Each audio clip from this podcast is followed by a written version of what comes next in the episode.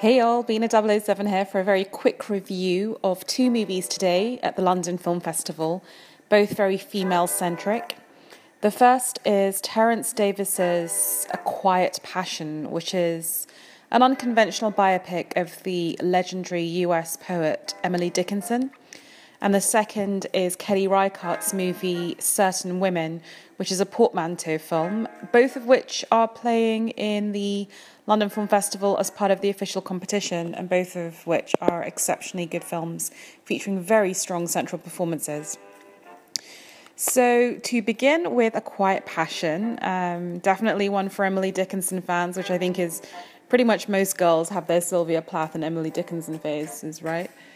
But aside from that, it's just a beautiful portrait, regardless of the poetry, of a woman who is very strong, very morally and intellectually independent, and yet is desperately lonely.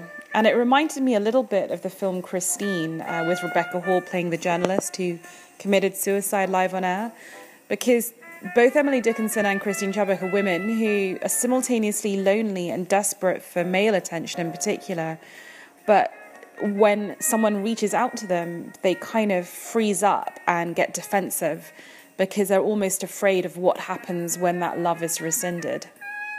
And of course, the difference is, is that Christine Chubbuck sadly couldn't somehow cope with that depression and fear, whereas Emily Dickinson struggled. And uh, although she retreated further into her, literally her bedroom of claustrophobia and illness and and just retreated in a sense from life. She never gave up and she always had this spiritual struggle. And it's that that Terence Davies the director focuses on in his film.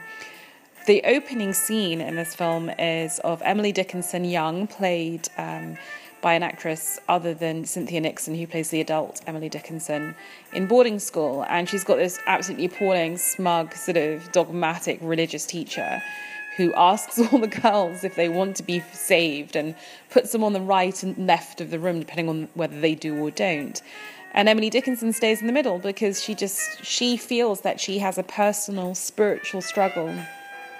She is convinced that she has a soul, that it's of value, and that she needs to be, in her own words, meticulous in, in, in what she does with her soul.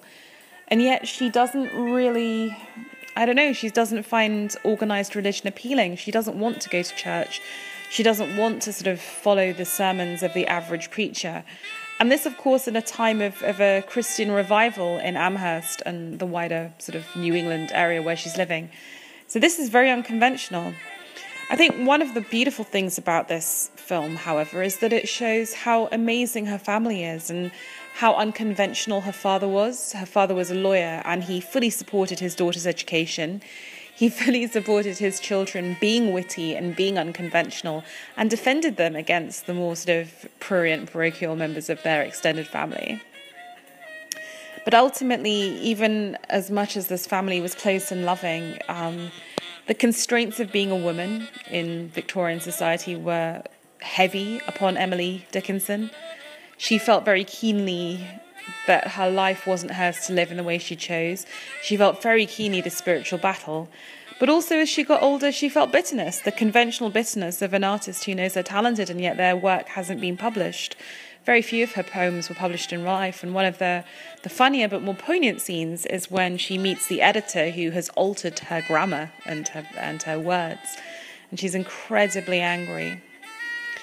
So this is a desperately sad film, very melancholy. Um, not all the way through, actually. The first ha- first ha- hour or so is actually very funny because it's the the children younger being smart, witty, funny.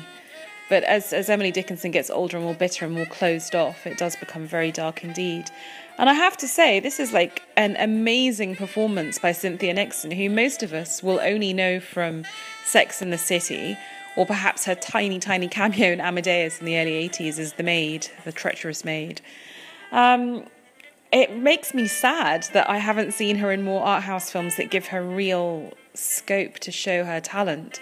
I really hope this is the start of a new trend, but her central performance is so authentic and, and it's heartbreaking. And I'm going to use that word a lot today, but it is, it's absolutely heartbreaking and makes this film worth seeing for that alone let alone Terence Davies's beautiful production design, costumes, wallpapers, gardens. I mean, this is a film by a director who truly has an empathy for the main character and for her spiritual struggles, but also has an aesthetic sympathy for the times in which she lived.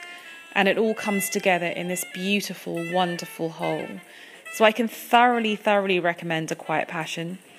The movie has a running time of 125 minutes. It played Berlin, Toronto, and London and opened earlier this month in Spain. It opens in the UK on November 18th. I'm not sure if it has a US release date yet, but please keep an eye out for it because it's truly worth seeing on the big screen where you can really enjoy his beautiful cinematography. Okay, so the next film of today is Certain Women by Kelly Reichardt, who returns to the festival. I think the fifth film the director's had in the festival, also in competition. And as I said before, this is a portmanteau film uh, that focuses on three stories of three women It's set in Montana, so beautifully photographed landscape. I somehow feel that Kelly Reichardt just photographs landscape so beautifully. Um, so all three women are very strong. They have a certain degree of material success in their lives. And the film is essentially about how each of them has a failure to communicate with the people with whom they live, the people around them. And what's even more heartbreaking, a sort of lack of self awareness regarding this failure. Like the people around them know that something's not right with these relationships, but they don't. So they're sort of trapped in their success in this sort of unknowing, uncaring world, which makes them sound quite harsh, but it's it's not. It's just it really is a sort of a lack of empathy at a very basic level. So in the first story we have Laura Dern and she plays a small town lawyer who she has a client who just won't listen to her advice that he doesn't have a case. And this frustrates her. He she thinks he doesn't listen to her because she's a woman and he can't take bad news from a woman. But actually, it's more that he's desperate. He's lost his livelihood in a workplace accident. He hasn't had compensation. His wife's leaving him. And he's just absolutely at, on the verge of a nervous breakdown. And when he like freaks out in her car, she's just more keen to sort of kick him out of the car and keep her life neat and tidy. And um, is just blind to the fact that this guy's really hurting and in pain. So it's it's heartbreaking. It's it's Jared Harris plays plays the worker, and you just see this woman who effectively is unfeeling, but thinks she's a good person, and and do, tries to do right by him. Actually, I mean, it's not that she's a bad person, but it just shows how two people can just be working at such odds against each other. The second story features Michelle Williams, who we've seen earlier in the festival in Manchester by the Sea, and she plays a, another successful career woman. Um, she's building a summer house in the country in Montana, and she has a husband and a daughter. And it becomes apparent that the husband, played by James LeGros, uh, probably works for her. The daughter's utterly alienated for her in classic teenager. I've got my uh, headphones on and I really don't quite care what you're doing. But the woman is dead set on building this absolutely perfect summer house. And she goes to see an old man who lives in Montana near her land called Albert, played by Rene Auberjonois. I hope I'm pronouncing that correctly. Because she wants to buy some reclaimed sandstone from him, because she wants her house to be authentic. She wants the materials to be authentic in sort of classic, successful hipster style the the irony is is that she's not actually interested in the authenticity of his story and of the tales he tells about what the sandstone was used for. He doesn't even really know if he wants to sell or certainly doesn't want to put a price on it. You know, he's he's flummoxed by her question of what is the value of the sandstone because she's thinking, you know, what do I do? Do I pay you a couple of thousand bucks? And he's thinking the value of it is that it was used to build an old schoolhouse, and it's it's part of the landscape. It's part of the history of this place. So this poor woman is just talking at complete cross purposes, both with poor Albert, whose rambling old tales she tolerates because she needs something from him. And she's also utterly disconnected from her husband and daughter, probably doesn't really realize the true extent of that.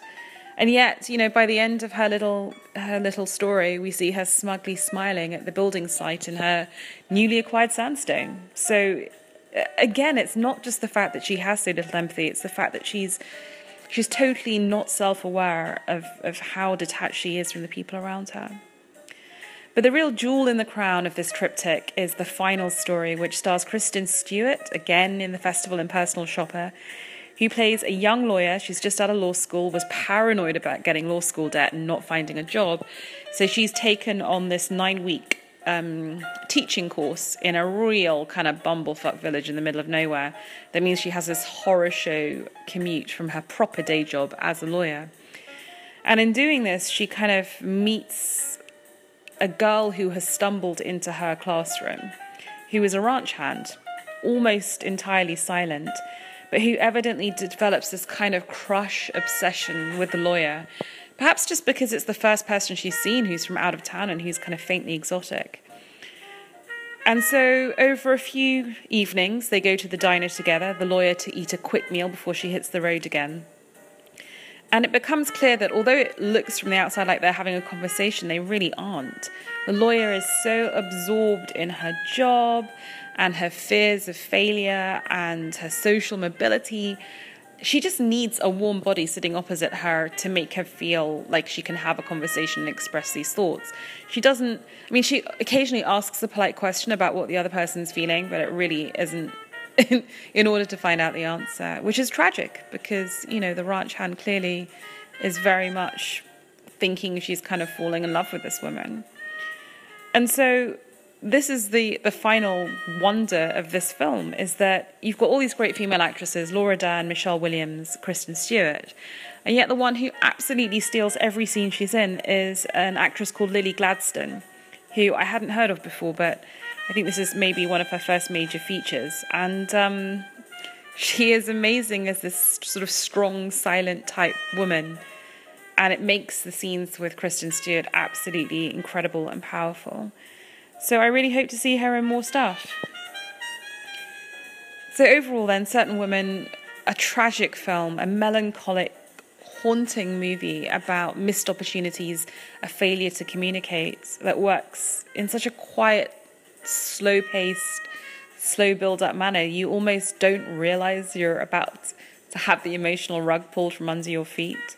It really is a triumph. And actually, probably, oh, not that you want to judge these things, but I, I think it probably is the better film than A Quiet Passion. But they're both exceptionally good films um, and worth checking out. So, Certain Women has a running time of 107 minutes and is rated R. The movie played Sundance, Toronto, and London 2016 and will be released in the USA on October 14th. Definitely worth checking out. Nonetheless, as ever, whatever you watch at the cinema this weekend, I hope you have fun. Thank you for listening.